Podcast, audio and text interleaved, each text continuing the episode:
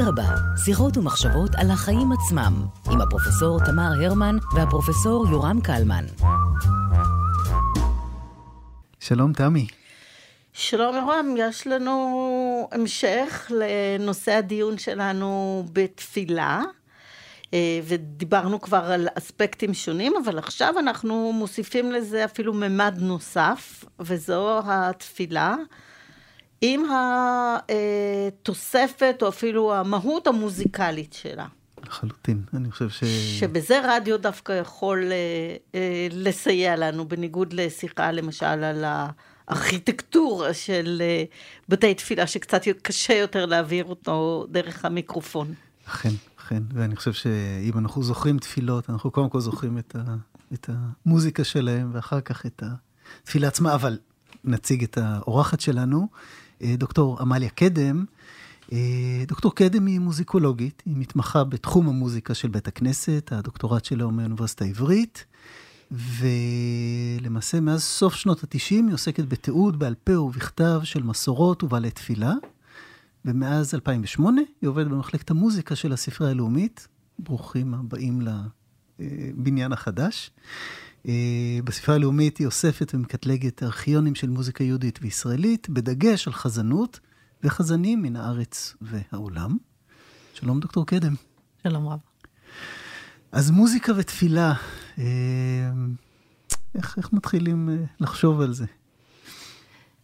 למעשה אי אפשר שלא לחשוב על תפילה בלי מוזיקה, ואנחנו יודעים זאת גם מהתרבות שלנו היהודית, ולמעשה כל תרבות שיש בה איזשהו ריטואל, משהו שדומה לתפילה, הוא תמיד מתבצע באיזושהי מוזיקה. מה זאת אומרת? לא בדיבור, לא בסגנון שבו אנחנו מדברים עכשיו, אלא באינטונציה שמסדירה איכשהו את הטקסט, ובדרך כלל אנחנו מדברים על סקאלה מאוד רחבה של מה נחשב מוזיקה. ואנחנו יכולים מיד לשמוע גם דוגמאות של קריאה של טקסטים, כי אנחנו מדברים על תפילה שהיא מבוססת טקסט, לא כל אחד מה שמתחשק לו, אלא יש סידור, שהוא הדבר שמאחד גם את הקהילות היהודיות, ולמעשה כל חלק בתפילה, שהוא לא ההודעות של הגבאי, מתי תהיה התפילה הבאה, או למי יש חתונה או בר מצווה, נאמר באיזושהי מנגינה. זה עולם שלם, שאפשר להתעסק רק בו, אפילו בלי לדבר אפילו על תוכן התפילה, ורק להסתכל על האירוע כאירוע מוזיקלי. כי יש תוכנית, כן? יש טקסט, יש קוריאוגרפיה, מתקבצים, קמים, יושבים, שותקים, משתתפים, יש מישהו שמוביל, יש קהל, לפעמים יש איזושהי שיחה, כן? שירת מענה, לענות אמן, או לחזור על משהו, וכן הלאה. כלומר, יש כאן אירוע שהוא אירוע אקוסטי, גם החלקים שלו שהם בשקט, הם גם חלק מן העניין. זאת אומרת, הם חייבים להיות כדי שהכל יסמן גם את הרגעים, את התחלת השקט ואת סופו. וכמובן, יש עניינים רבים שקשורים בעיצוב המוזיקלי, שלפעמים הם קשורים מאוד, בצורה מאוד אדוקה לטקסט, כלומר, אם אנחנו קוראים בתורה, שזה האירוע המרכזי, נגיד, של התפילות השבת והחגים, קריאה בתורה היא קריאה מתוך הספר, היא קריאה ריטואלית, והיא מחייבת קריאה של אדם אחד מול הקהל, כי הוא בא ובעצם הוא משמש כשליח להעביר להם את הדברים הכתובים. ושם יש הנחיות מאוד ברורות, הוא צריך להיות מאוד ברור, הוא צריך לומר בקול רם, והוא צריך לקרוא נכון את המילים, והוא צריך להתכונן לדבר הזה, לא כל אחד יכול לבוא ולקרוא אם הוא לא יתכונן. ואת הקריאה הזאת אנחנו שומעים את אותו הטקסט בדיוק, במשך שנים רבות, ובבתי כנסת של עדות שונות, של כל הקהילות, במנגינות שונות. אולי ניקח כבר איזה דוגמה, ונשמע. בטח. נתחיל מבראשית, שזה דבר אולי הכי... מבראשית, הדבר הכי פשוט, ואני אשמיע לכם פשוט בזו אחר זו, שתי דוגמאות של הפסוקים הראשונים מבראשית, מנגינה אחת של מסורת ספרדית מיוון, מיאנינה, ואחר כך דוגמה אחת של קריאה של אותם הפסוקים במסורת הולנדית. ואני מזכיר, פורטוגזית. אם אתם מקשיבים בקצב מעל 1.0, אז זה הזמן לחזור ל-1.0, אלא אם כן אתם בנהיגה, אז לא. בראשית ברא אלוהים את השמיים ואת הארץ, והארץ הייתה תוהו ובוהו וחושך על פני תהום, ורוח אלוהים מרחפת על פני המים, ויאמר אלוהים יהי אור, ויהי אור, וירא אלוהים את האור כי טוב, ויבדל אלוהים בין האור ובין החושך, ויקרא אלוהים לאור יום ולחושך קרא לילה, ויהי ערב ויהי בוקר יום אחד. עכשיו מסורת פורטוגזית מהולנד. בסימן הטבע בראשית ברא אלוהים את השמיים ואת הארץ, והארץ הייתה תוהו ובוהו וחושך על פני תהום, ורוח אלוהים מרחפת על פני המים, ויאמר אלוהים יהי אור, ויהי אור, וירא אלוהים את האור כי טוב, ויבדל אלוהים בין האור ובין החושך, ויקרא אלוהים לאור יום ולחושך קרא לילה, ויהי ערב ויהי בוקר יום אחד.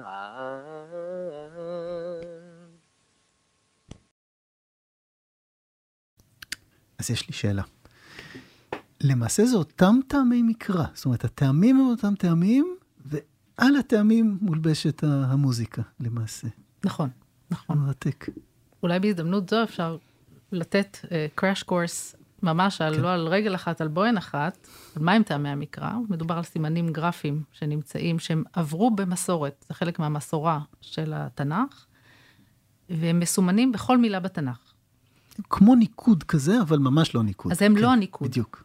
כלומר, הסימנים עצמם נוצרו באותו זמן בעצם, כמו הניקוד, אנחנו מדברים על איפשהו בין המאה השביעית, השמינית, לעשירית, שישבו המסרנים והדקדקנים, וסימנו בתוך הטקסט המקראי, את המסורת של הקריאה שכבר הייתה קיימת. זאת אומרת, הטעמים כבר מגלמים בתוכם מסורת קריאה בעל פה,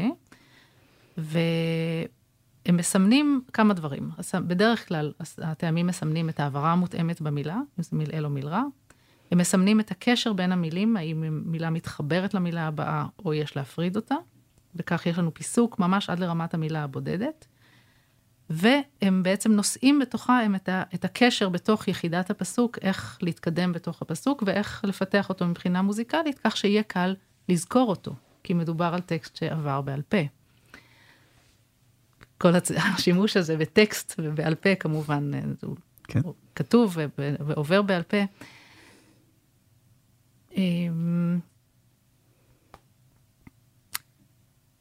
עכשיו, המסורת היהודית היא ממש, כמעט בהגדרה, מסורת מוזיקלית שהיא, אפשר להגיד, מוזיקת עולם. זאת אומרת, כל מקום שהיהודים היו בו, הם השתתפו, אימצו, ולפעמים אפילו הובילו את המסורת המוזיקלית של סביבתם.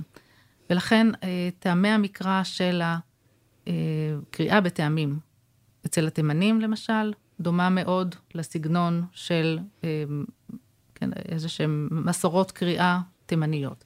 והקריאה של הפורטוגזים בהולנד, ואחר כך בניו יורק, וכנראה גם קודם בפורטוגל, שמענו כאן דוגמה, הייתה מאוד מאוד מוזיקלית ומאוד שייכת וצומחת מתוך המסורת המוזיקלית, התרבות המוזיקלית שסביבם. המסורת הספרדית התפרסה על פני שטחים עצומים, זאת אומרת, אנחנו מדברים על מהמזרח התיכון, כן, ארץ ישראל, סוריה, מצרים, עיראק, ועל פני צפון אפריקה, וככל שהתקרבה למגרב היא קיבלה השפעות ספרדיות ואנדלוסיות, ופוגשים את אירופה מהצד השני, זאת אומרת, בכל מקום שאנחנו נלך, אנחנו נשמע בעצם את התרבות המוזיקלית של הסביבה. ובכל זאת, זה נורא מעניין, הסיפור של הטעמים, ששם יש מגמה שהמוזיקה תהיה מינימליסטית, כי הטקסט הוא המרכז. כשאנחנו עוברים אל התפילה, זה כבר סיפור אחר. גם שם הטקסט הוא המרכז, אבל החוויה המוזיקלית וחוויית ההשתתפות, היא כבר מעבירה אותנו לעולם אחר, שבו אפשר להגיד, השמיים הם הגבול, וכאן אני גם קצת מתחברת למה שרמזת קודם, שזה מה שקורה היום, והוא שבגלל החשיפה העצומה של אנשים דרך המדיה,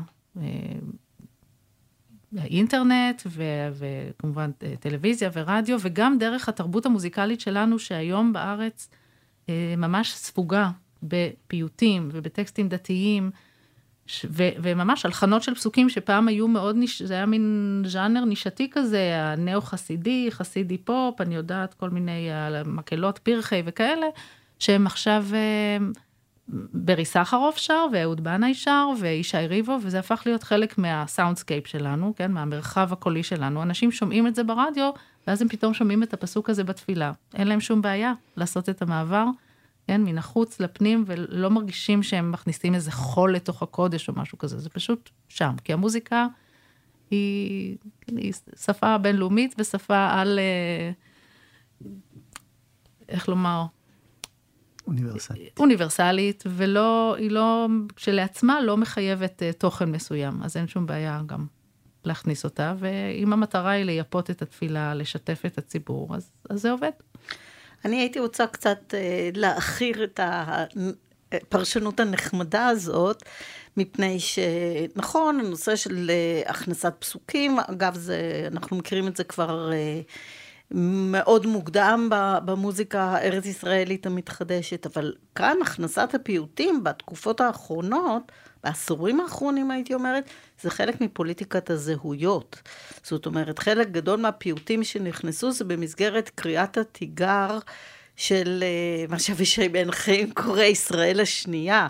זאת אומרת, הרעיון היה לבוא ולומר, הייתה השתלטות מוזיקלית, אפילו הייתי אומרת, במובן מסוים אוריינטליסטית, של מוזיקאים ושל אנשים מעצבי תרבות כאלה ואחרים, שמקורם בכלל במזרח אירופה או במערב, או כל האנשים שאנחנו מכירים שכתבו את המוזיקה המוקדמת, ואנחנו נחזיר עטרה ליושנה, במסגרת באמת החזרה למסורות מוקדמות, כדי לבוא ולומר, מה שהכחדתם לא נכחד, אנחנו בתור הדור השני והשלישי, רוצים לחזור לפיוטים כהצהרה של זהות, לא בהכרח כהצהרה של אחדות כלל לאומית, אלא חלק מקריאת תיגר, זאת אומרת, בברור שיש גם את הפן הזה, שכולם מכירים את הפסוק ומוכנים לשיר אותו בצורה כזו או אחרת, וגם חלק מהנושא של ההתקרבות ליהדות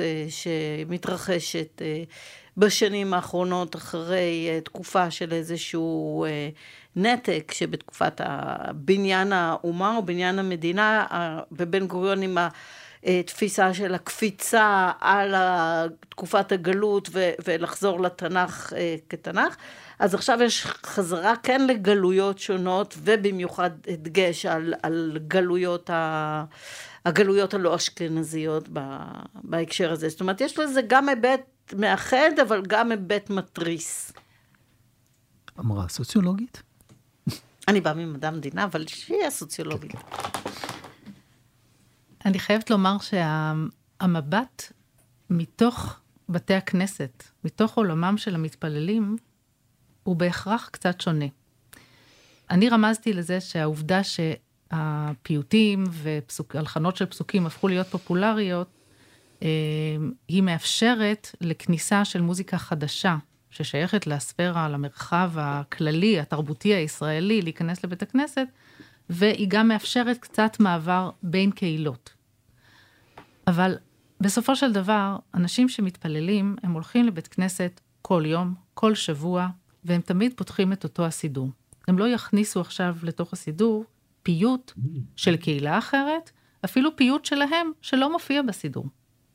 כלומר, עד שדבר כזה יקרה, זה דבר שדורש המון זמן. יש אנחנו מדברים על מסורת, זאת אומרת, זה דבר שחוזר על עצמו, הזיכרון שלו והקיום שלו נובע מזה שהוא חוזר, והוא חוזר כל הזמן אותו דבר.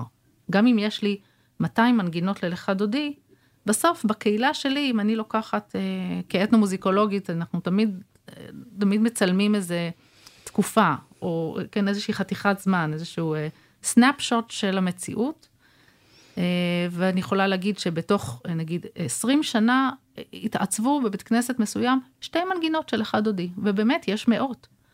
אבל שרים 2, כי הם 2 שהקהילה מרגישה איתם בנוח, מרגישה שהם שלהם, ועד שמישהו יכניס מנגינה אחרת, יכולה להיות שם הרבה פוליטיקה של פנימית בתוך הקהילה, אולי עם איזה מנגינה יותר מוצלחת, ויש דברים כאלה, אפילו נכתבה עבודת דוקטורט על הנושא הזה, על בית כנסת ספרדי בצפת, בית כנסת אבו אב, על ספרדים ומרוקאים בתוך בית הכנסת, ששם היה ממש מאבקי כוחות מוזיקליים, כן, מי ישלוט. אבל עד שדברים נכנסים מקהילה אחרת, זאת אומרת, הפוליטיקה לא כל כך מהר נכנסת לתוך בית הכנסת. בסוף בן אדם בא, הוא רוצה להשתתף בתפילה, וללכת לעבודה, או ללכת הביתה לקידוש ולאכול. ואנשים מאוד מחכים לדבר המוכר. אז שינויים הם קורים, הם יכולים גם בקשרים מסוימים, אולי עוד מעט ניכנס לזה, מתי כן מתחלפות מנגינות יותר מהר, אבל זה לא שאין שינויים, אבל כל הנושא שאת מדברת עליו, שהוא חשוב והוא מעניין, אני חושבת שהוא פחות נוגע לעולם התפילה, ממש לבית הכנסת. כי בסוף, מה עשתה התנועה הזאת של הקהילות שרות והפיוטים וכן הלאה? היא הוציאה חוצה אל המרחב הציבורי את הדבר נגיד, מתפללי בית הכנסת עדס בירושלים, יוצאי סוריה, שרים ואומרים כל שבוע, מסוכות ועד פסח, כן? שירת הבקשות, נפגשים כל שבת ב4:00 בבוקר, ואומרים פיוטים, ושם יש סיפור שלם על מי שר איזה פיוט, מי מוביל, נותנים לילד, לא נותנים לילד, אם הוא יודע לעבור למקם הנכון, וכן הלאה. זה עולם שלם שמתקיים, הם לא צריכים שום, לא את אבישי בן חיים, ולא אף אחד, הם לא צריכים את הדבר, המסורת הזאת ממשיכה להתקיים. האם עכשיו היא פתאום הפכה להיות נחלת הציבור? מה זה אומר? אפשר לדבר על באיזה מידה נוכחים יותר בעולם המוזיקלי שלנו, מרכיבים של המוזיקה האירופית, לעומת מרכיבים של המוזיקה הערבית. אני חושבת שזה יותר מדויק מלהגיד, אפילו אשכנזי וספרדי לצורך העניין, כי המוזיקה או שהיא נוצרה במרחב אירופי, או שהיא נוצרה במרחבים, כן, גיאוגרפיים מסוימים. והיהודים שבאו מארצות ערב, הביאו איתם את המסורת הערבית הגדולה, הם מנהלים את התפילה שלהם ואת הקריאת התורה שלהם, לפי המקם הערבי. מבינה? זאת אומרת, זה עולם שעומד בפני עצמו, והוא מתקיים,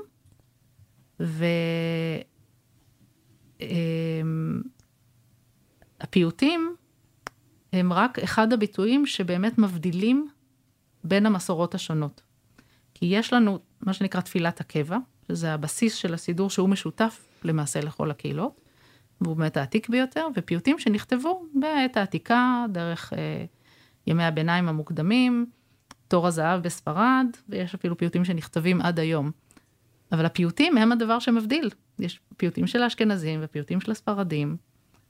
אם בכלל הייתי אומרת שהדבר העיקרי שאני מכירה, נגיד בנושא של הסליחות, שאשכנזים היום מכירים יותר את הסליחות של הספרדים, גם כי יש אירועי סליחות כאלה יותר ציבוריים, וכמובן אפשר לשמוע באינטרנט, והם פוזלים לכיוון של הסליחות הספרדיות, כי הסליחות הספרדיות יותר נעימות, יותר מעניינות, יותר קלות, הטקסטים יותר פשוטים, יש יותר השתתפות, ואז דווקא אצל האשכנזים יש איזו נטייה לנסות לאמץ לאט לאט קצת מן המסורת הספרדית. ומה קורה בקהילות החדשות? הרי מוקמות הרבה קהילות חדשות, בגוונים שהם לא פיור אורתודוקס. אז הם צריכים ליצור לעצמם איזה מסורת תפילה נכון. חדשה, והם כן מקבצים ממקומות שונים. את רואה את הסידור הרפורמי, למשל. כן. הם כן לוקחים, הם דווקא מנסים לא להיכנס לאחת המסורות באופן חד משמעי ולהזדהות איתם. ויש המון מניינים חדשים כאלה, מניינים שוויוניים למיניהם וכו'. נכון. הם לא נדבקים לקהילה... שיש לה רקע בהכרח גיאוגרפי כזה או אחר. נכון, אני חושבת שאנחנו נמצאים היום במציאות שקשה להצביע על מגמה אחת, ולמעשה אם את רוצה לדעת מה קורה בקהילות כאלה, את צריכה לעשות מדגם די רציני, כי באמת כל בית כנסת הוא עולם אחר. וכמו שאמרתי בהתחלה, גם בתי הכנסת האשכנזיים, שזה הנושא שאני התמחיתי בו, תמיד יש שם תהליכים שלפעמים תלויים בסוכן שינוי אחד, את יודעת, בן אדם אחד שיותר דומיננטי, או אפילו גבאי אחד שמאפשר לחזן שמאוד רוצה להיות נוכח יותר, ואז הוא מנחיח את המנגינות שלו, ושם גם כן, אבל זה ניואנסים שהם בתוך אותה מסורת, ובסוף הסידור הוא אותו סידור, והמסגרת היא מאוד יציבה, כי אם היא לא הייתה יציבה, אז היא לא הייתה מסורת, והיא לא הייתה מחזיקה. הקהילות החדשות תמיד צריכות לעשות את המשא ומתן שלהן. אני יודעת שבהרבה מאוד יישובים שאין בהם בתי כנסת שונים, ויש בהם היום נישואים בין ספרדים ואשכנזים, ובין כל מיני יוצאי קהילות שונות, ואני יודעת שיש פתרונות שונים, ואי אפשר כרגע להצביע עדיין על מגמה מאוד ברורה, מה אנשים עושים, וגם בקהילות רפורמיות, עדיין יש בסיס של סידור שהם בחרו. יש להם את המסלול שלהם, מה הם עשו עם הסידור המסורתי עוד במאה ה-19, ומה הם השאירו, ומה הם הכניסו, אבותינו ואימותינו, וכל מיני דברים שהם הוציאו והכניסו במקומם. אבל גם שם, אם הם בוחרים להכניס שירים ישראליים למשל, אז זאת בחירה שהיא ספציפית לכל קהילה. אז בעיקר אפשר להגיד שיש היום יותר חופש פעולה ויותר חופש בחירה, ויותר עניין גם, אולי, כי המוזיקה של בית הכנסת קצת יצאה אל המרחב הציבורי, ואז אפשר לבחור, כי אין אוטוריטה, אין מי שיגיד לך, תבחר, זה מותר, זה אסור, אין תווים בהלכה. כן, אפשר לשיר באיזה מנגינה שרוצים. אז בואו נחזור קצת לטעום.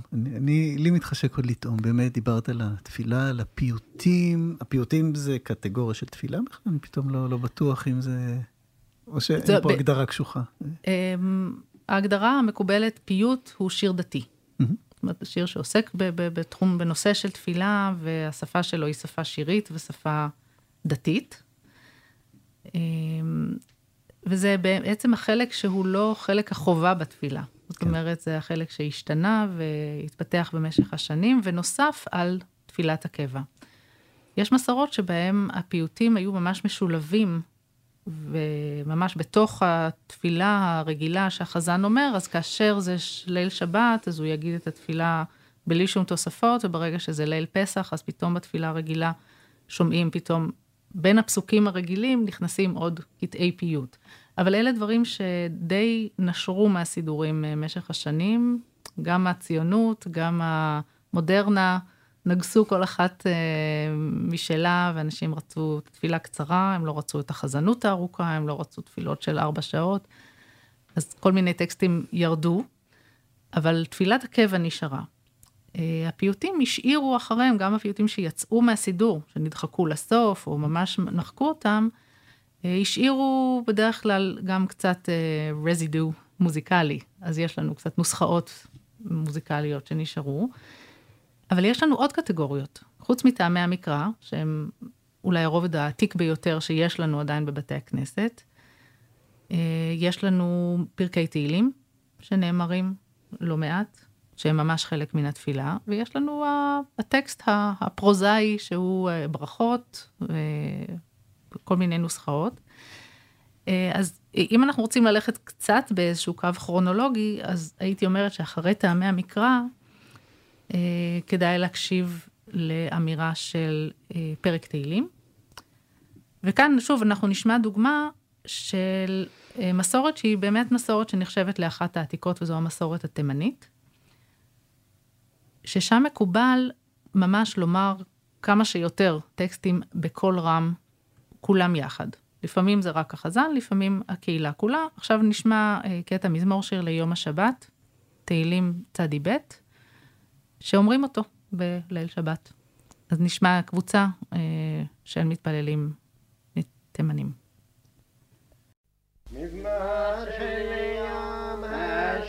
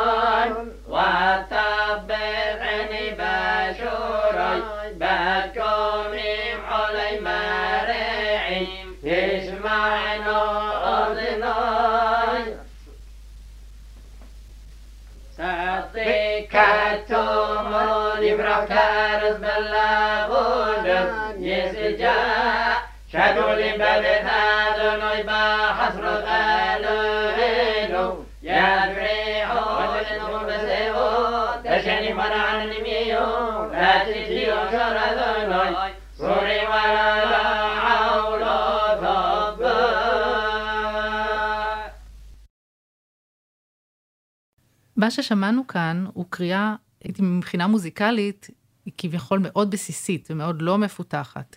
כי שוב, הטקסט נמצא כאן במוקד. אני רוצה לשמיע לכם דוגמה אחרת של מסורת של יהודים ספרדים מגיאורגיה, של מזמור אחר, שבו יש לנו חזן וקבוצה, והם שרים לסירוגין פסוק פסוק. וגם הם, קצת כמו ששמענו אצל התימנים, חוזרים על איזושהי נוסחה קבועה. למנצח חלגיתית לאסף, אמינו לאלוהים עוזנו, אמינו לאלוהי יעקב, שאו זמרה ותנו טוב, כינור נגים עם נבל. תיקו בחודש שופר, בכסר ליום חגנו. כי חוק לישראל הוא משפט לאלוהי יעקב. עדות ביוסף שמו, בצאתו על ארץ מצרים, שפת לא ידעתי אשמה. אסיר אותי מסבל שכמו, כפה מדודתה עבורנה. רצה קראתה וחלת צקה, אל חבשת רעה, לפניך נדרי וסלם. שמע עמי וירידה בך, ישראלים תשמע לי. לא יהיה בך אל זר, ולא תשתחה בליל נחר. אנוכי אדוני אלוהיך, אמר לך מארץ מצרים, הרחב פיך ומלאו. ולא שמע מלקולי, בישראל לא אמר לי. ואשלחהו בשרירות ליבם, ילכו במורצותיהם. לו עמי שומע לי, ישראל בדרכה יעלכו. ממחת אויביהם אכניח, וכל צריהם אשיב ידי. משנא אדונייך חשו לו, ואיתם לעולם. ויאכילהו מחלב חיטה, ומצור דבש אספירקה.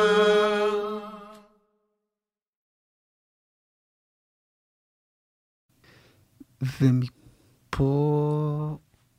זאת אומרת, עד עכשיו זה היה באמת התפילות עצמן? אלה היו פרקי תהילים. פרקי תהילים, כן. איך אנחנו... אשמח, אפילו שלא תחום ההתמחות שלך, טיפה לדבר על המוזיקה מחוץ ליהדות. אנחנו פוגשים את זה למעשה בכל הדתות, אולי במה יהדות מתאפיינת, מה שונה, מה סיפור המקלה, שפחות קיים. אפשר להגיד על זה ממש, כן, בכמה מילים. כאשר אנחנו מדברים על תפילה, אז לא משנה מהו הטקסט שנבחר להיות חלק מאותה התפילה, הוא נחשב לטקסט מקודש. מה שמיד הופך אותו לבעל חשיבות, ולכן כל מוזיקה שלא נלביש עליו, היא צריכה לשרת אותו וצריכה לייפות אותו, וכמובן, שוב, הנושא של המסורת בעל פה הוא חשוב, כי באמת אנחנו עובדים גם עם הפה וגם עם האוזניים ועם החזרתיות, וזה ממש לב העניין של מסורת תפילה. לא כל הדתות חושבות על התפילה שלהם כעל מוזיקה. למשל, האסלאם, שגם בו יש כללים מאוד ברורים ומאוד נוקשים ומאוד חשובים, איך קוראים בקוראן, למשל, ואיך קורא המואזין לתפילה, ואיך אנשים משתתפים, ואיך הם אומרים את הנוסחאות שהם אומרים. הם לא חושבים על זה כעל מוזיקה.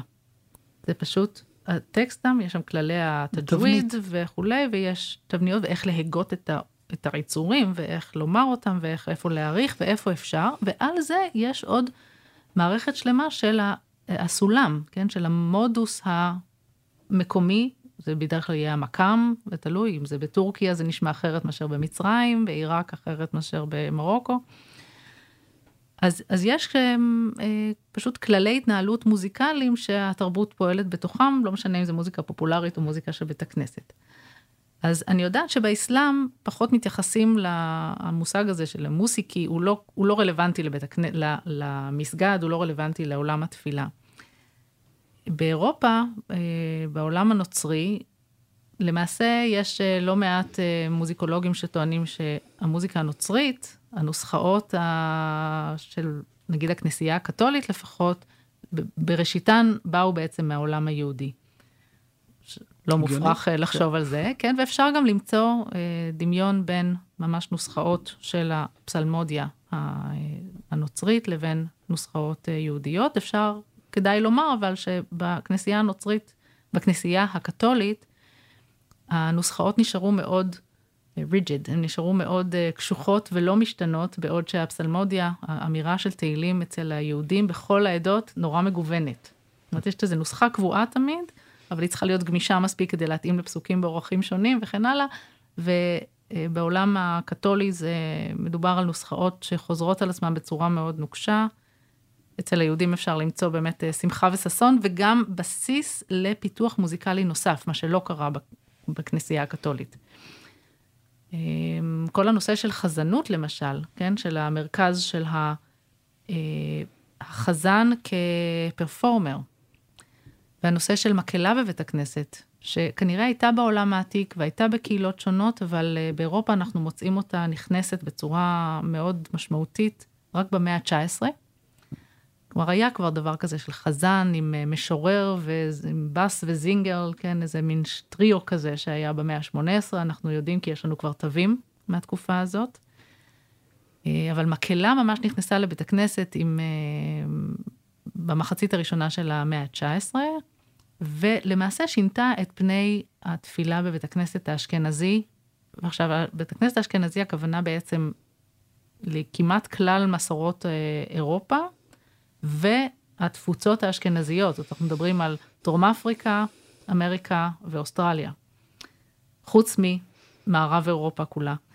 והמסורת של בית הכנסת המקהלתי, שלאביה נחשב החזן סלמון זולצר, שהיה בווינה, וממשיכיו במקומות שונים, היא בעצם עיצבה מחדש את גם את הארכיטקטורה, אגב, של בית הכנסת, שבו יש חזן, יש איזה במה, ויש קהל, ויש עוגב במקומות שבהם הסכימו להכניס אותו, אבל למעשה כל הרעיון הזה של בית כנסת שבו הקהל שותק, אולי קצת בדומה לכנסייה, ויש מישהו שמקיים את התפילה בשבילו, ושר בשבילו וכולי, זה היה קונספט חדש, והוא השפיע מאוד עד היום, כמובן ברפרטואר שנכתב לבתי הכנסת, מדובר על שינוי שחל במקביל, גם בהכשרה של מוזיקאים ושל חזנים ושל מלחינים, שהיו צריכים ללכת לבית ספר מודרני, כן, למוזיקה וללמוד מוזיקה ולכתוב מוזיקה, והכירו מוזיקה סימפונית ומוזיקה מקהלתית,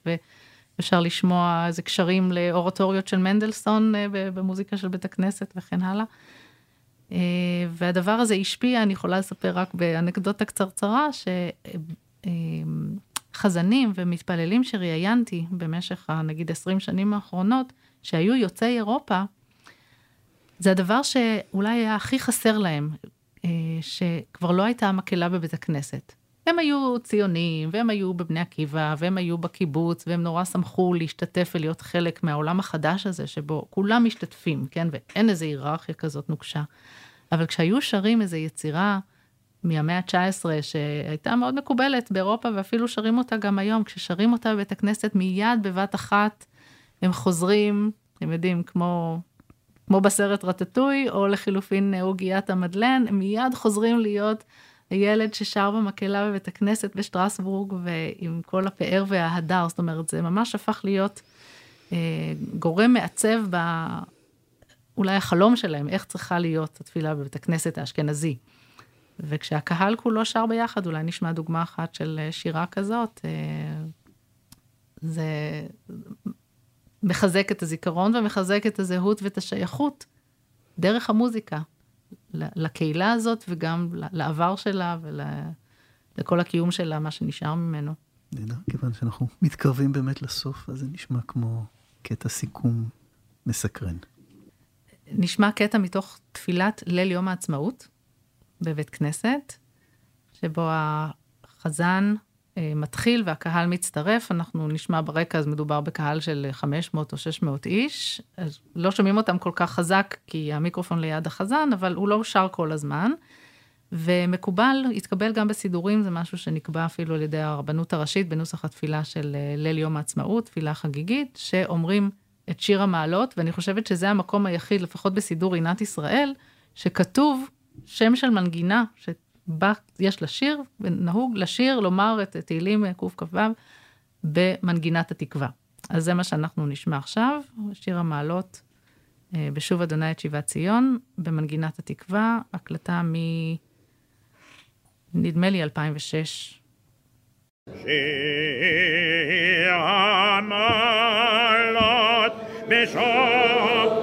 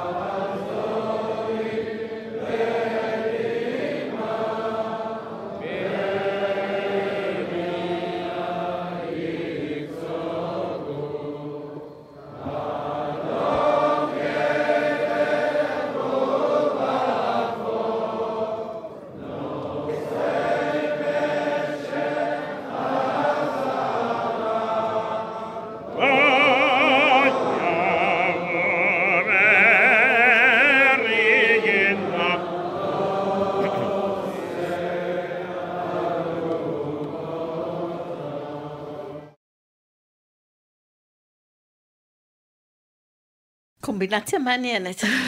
מרתק. דוקטור קדם, חיברת פה הווה עם עבר, מסורת עם שינוי, מילים ומוזיקה. יהדות וישראליות. והרבה רגש שלך, מרגישים בשיח את האהבה שלך לנושא. תודה רבה. תודה לכם. תודה.